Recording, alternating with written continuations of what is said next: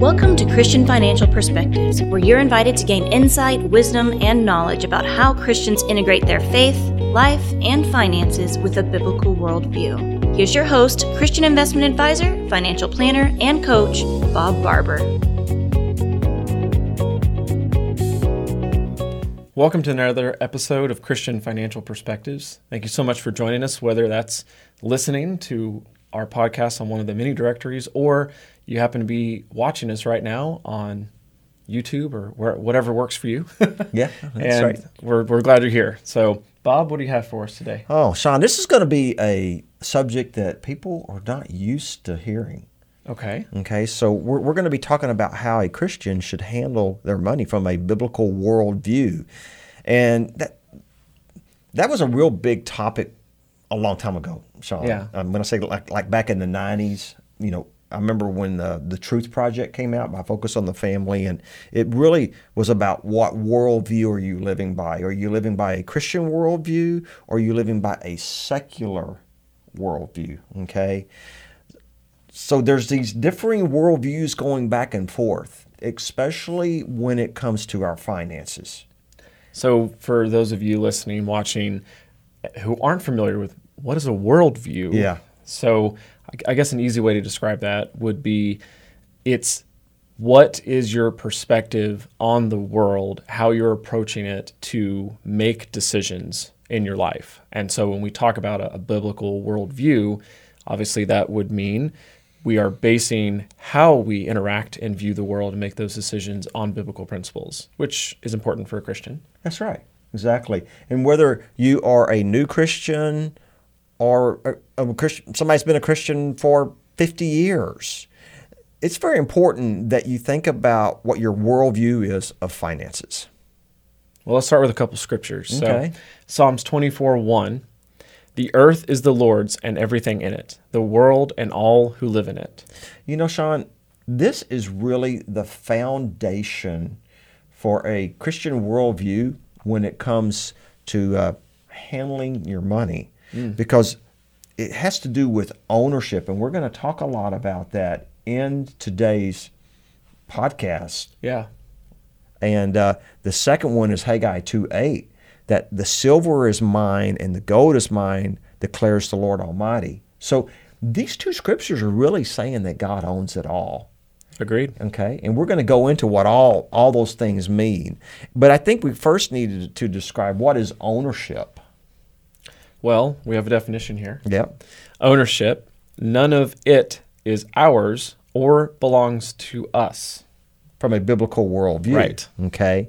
We're managers, so God owns it, and we become the manager. So all of it, when I say it, I'm t- we're gonna like man, we're gonna describe what the it is in Yeah. here in just a minute. All of it is God's and is to be managed well by us and for His glory, um, or else uh, we would be acting like we're the owner of it Yeah. again. So in in in the world, it's hard because we all want to say this is mine. It belongs to me. So this is a different Yeah. mindset Which- that we're going through. As someone who is a Christian, Mm-hmm. that's not true. The Bible is very clear. I mean, we're we're not including all of the scriptures by any means. Oh, there's on on stewardship, but the them. Bible has arguably at least fifteen hundred scriptures on you know money and and stewardship, you know, in some form or fashion. So we're not since we're not going to go through all of those. We we pared it down for our, our listeners and viewers today. But the next one goes into stewardship, and that definition, stewardship, refers to the role or responsibility of managing something for someone else.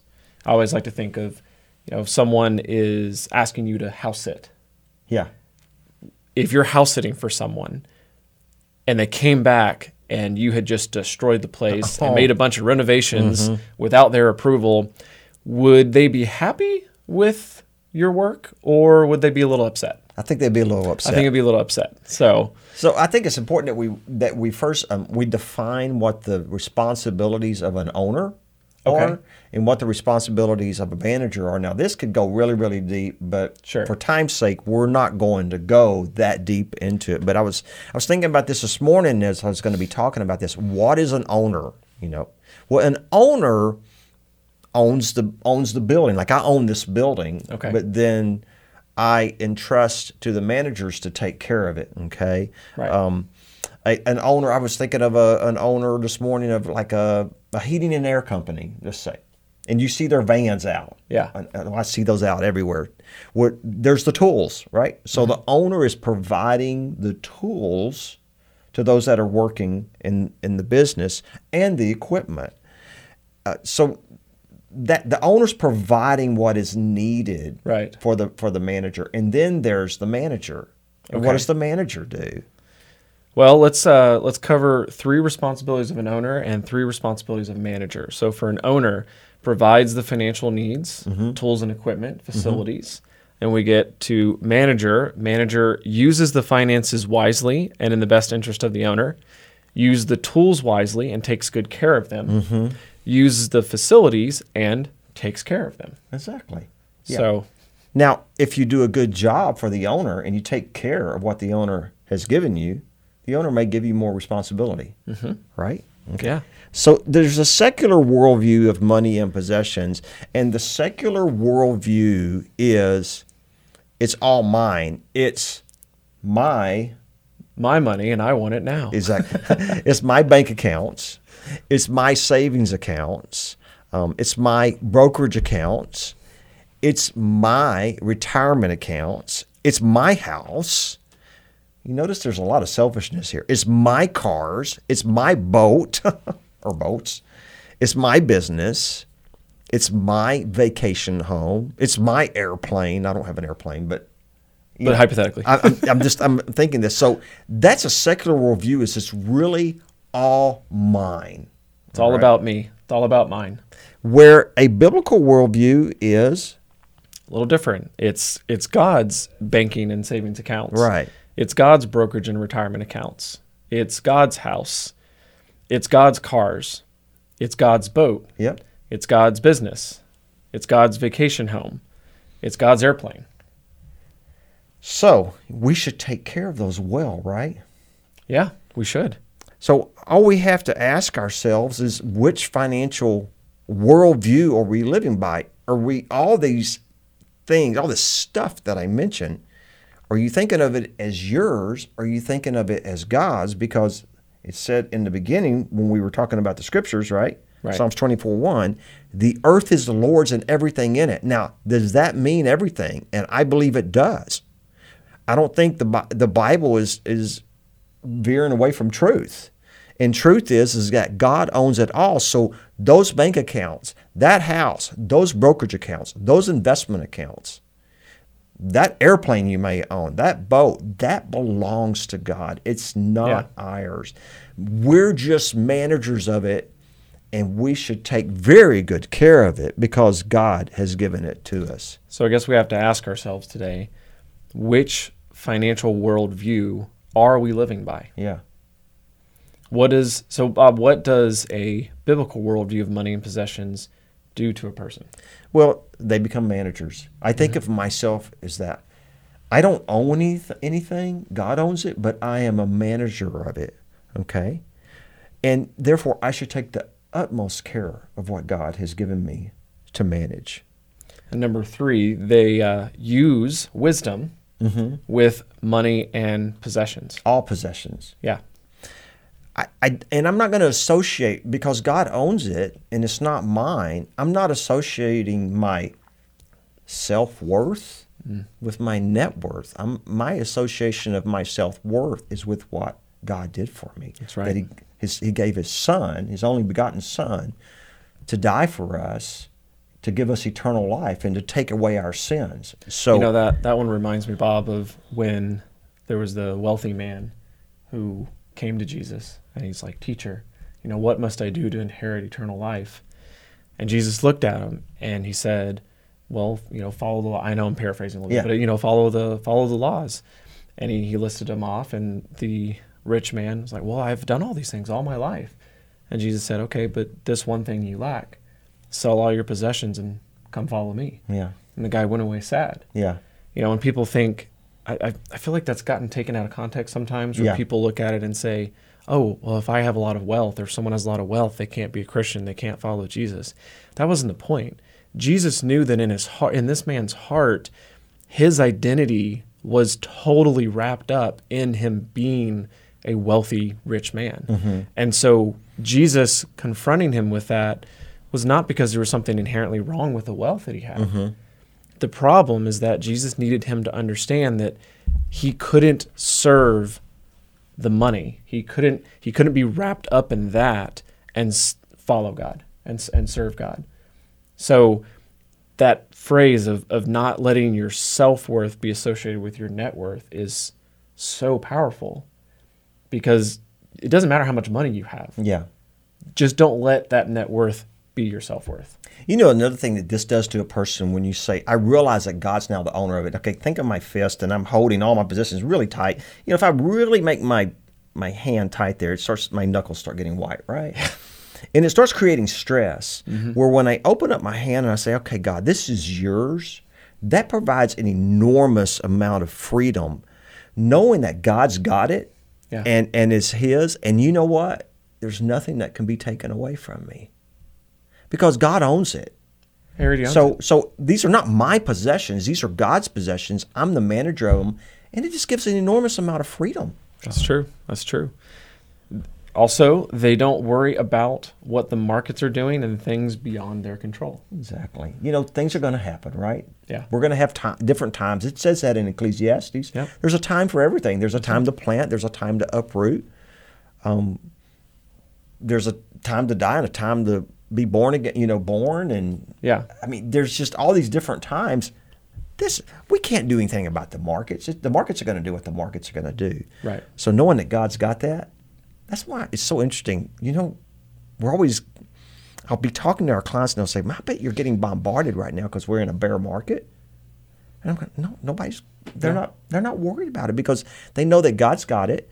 And this next thing is, is we're investing with Christian principles. That's right. So if you have a biblical worldview and you believe God owns it, you invest it with biblical principles, with Christian principles, and you buy and you sell with wisdom. That's right. That's right. God's wisdom, what God's word says in the Bible about finance, because there's over 15, 1600 scriptures mm-hmm. that have to do with how we handle money and stewardship in the Bible. People with a biblical world, worldview also understand that gratification doesn't only come from having more stuff like bigger cars, boats, and houses. Yeah, they're not. Their identity's There's not more in to it that. than that. It, Yeah. it's, it's not always. I gotta go. I gotta go get that new home. I've got to Mm-hmm. get that newer car. I've got to get that bigger boat. It's it's not about building bigger. Yeah. and and that's you know there's the world's way of how much is enough and our world is just a little bit more it's always just a little bit more Yeah. but not a not a biblical worldview of finance They also figure out how much is enough. Mm-hmm. Since it's not always just about having a little bit more and I'll be happy. right The materialism doesn't bring joy. right I mean, what kind of car or where you live is not important. yeah Your relationship with Christ and others is what truly matters. and they learn to be content content in all circumstances Yeah. and, and i think of this scripture and we're going to read this scripture now we're going to it's from philippians and it you know it talks about paul and how he's learned to be content in all circumstances so sean if you'll read this from philippians 4 11 through 13 I am not saying this because I am in need, for I have learned to be content whatever the circumstances. I know what it is to be in need, and I know what it is to have plenty. I have learned the secret of being content in any and every situation, whether well fed or hungry, whether living in plenty or in want.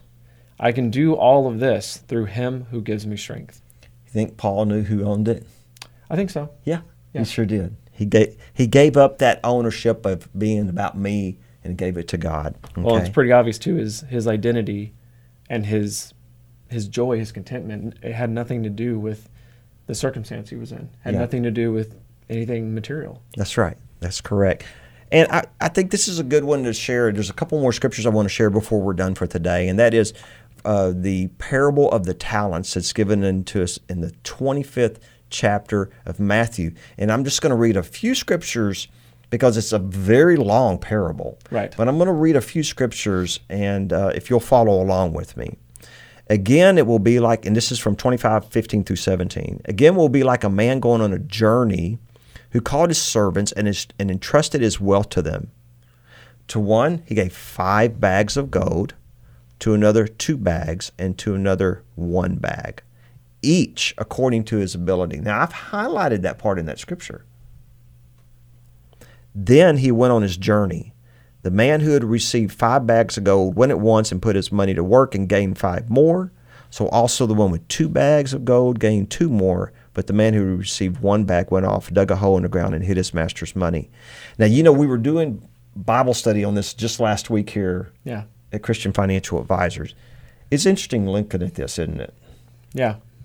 Some things that you pointed out to me. Yeah. So not only does it say in verse 15, each according to his own ability, but the thing that wa- is interesting, if you think about this, we don't know if this was the first time the master had given his servants a chance like Right, this, you know, right. that, that he had gone away on a journey. But the other thing that's interesting is whether or not this was his first trip. The, in this case, the man knew his servants well. How else could could this man, how, how else could this master know how to give to each according to his ability if he didn't already know their capabilities? That's right. That's correct. So I, I just thought that was really powerful. You And, know, and that- another thing, as we dug into the scriptures, we noticed that um, it never talked about how long right. the master went away. Yeah. Was it a year? Was it 10 years? Yeah, I mean, we don't know. By the according to the rule 72s, if it was 10 years, um, that would have been an average return of seven percent. So- it would have doubled then. Yeah. Okay. So because the one that, that got the three and the five Yeah. doubled. So maybe it was 10 years. And I want to end up on this scripture today. So I think it's important that as we look at this one that we just looked at on the parable of the talents, and then as we look at this next scripture, when God is giving us, when the owner is giving us things to manage, how well we doing? He's going to give that according to, to our talents, uh, according to how well and what kind of ability we have to manage that and how well we're going to do with it. And Luke 16, 10 through 13 is another scripture I believe that goes very well with Matthew 25, 15 through 17. Let me read that. Yeah, go ahead. Whoever can be trusted with very little can also be trusted with much. And whoever is dishonest with very little will also be dishonest with much. So if you have not been trustworthy in handling worldly wealth, who will trust you with true riches? And if you have not been trustworthy with someone else's property, who will give you your give you property of your own? No one can serve two masters. Either you will hate the one and love the other, or you will be devoted to the one and despise the other. You cannot serve both God and money, which goes right back like the rich man with Jesus. Mm-hmm. You know, it there's again, there's nothing wrong with the money, Right. but you can't simultaneously serve God and money. So I hope we've given you a very different perspective of what you've thought about. Because I'm telling you, you're not going to hear this, are you? You don't. You don't hear this on the streets. I don't, you don't even hear this a lot in churches. For some reason, churches don't preach on this one much. Okay, that that truly God owns it all, and I want to emphasize this today because I want to give you freedom in that. There is freedom in knowing that God owns it all and giving that up and we're managers and we don't have to be stressed out about it all. Yeah. That's all for today. I hope we've helped you. Uh, if we can help you anymore, our phone number is 830 609 6986. During business hours, you can call that number or text it, or you can reach us on the web at ChristianFinancialAdvisors.com, just like it's written here, or you can do ChristianFA.com. Thank you so much for joining us, and God bless. We invite you to listen to all of our past episodes covering many financial topics from a Christian perspective. To make sure you don't miss any of Bob's upcoming episodes, you can subscribe to Christian Financial Perspectives on iTunes, Google Podcasts, Spotify, Stitcher, or Amazon Music. To learn more about integrating your faith with your finances, Visit ChristianFinancialAdvisors.com or call 830 609 6986. Investment advisory services offered through Christian Investment Advisors Inc., DBA Christian Financial Advisors, also known as Christian Financial Advisors Management Group, a registered investment advisor. Comments from today's show are for informational purposes only and not to be considered investment advice or recommendations to buy or sell any company that may have been mentioned or discussed. The opinions expressed are solely those of the host, Bob Barber, and his guests. Bob does not provide tax advice and encourages you to seek guidance from a tax professional. While Christian Investment Advisors believes the information to be accurate and reliable, we do not claim or have responsibility for its completeness, accuracy, or reliability.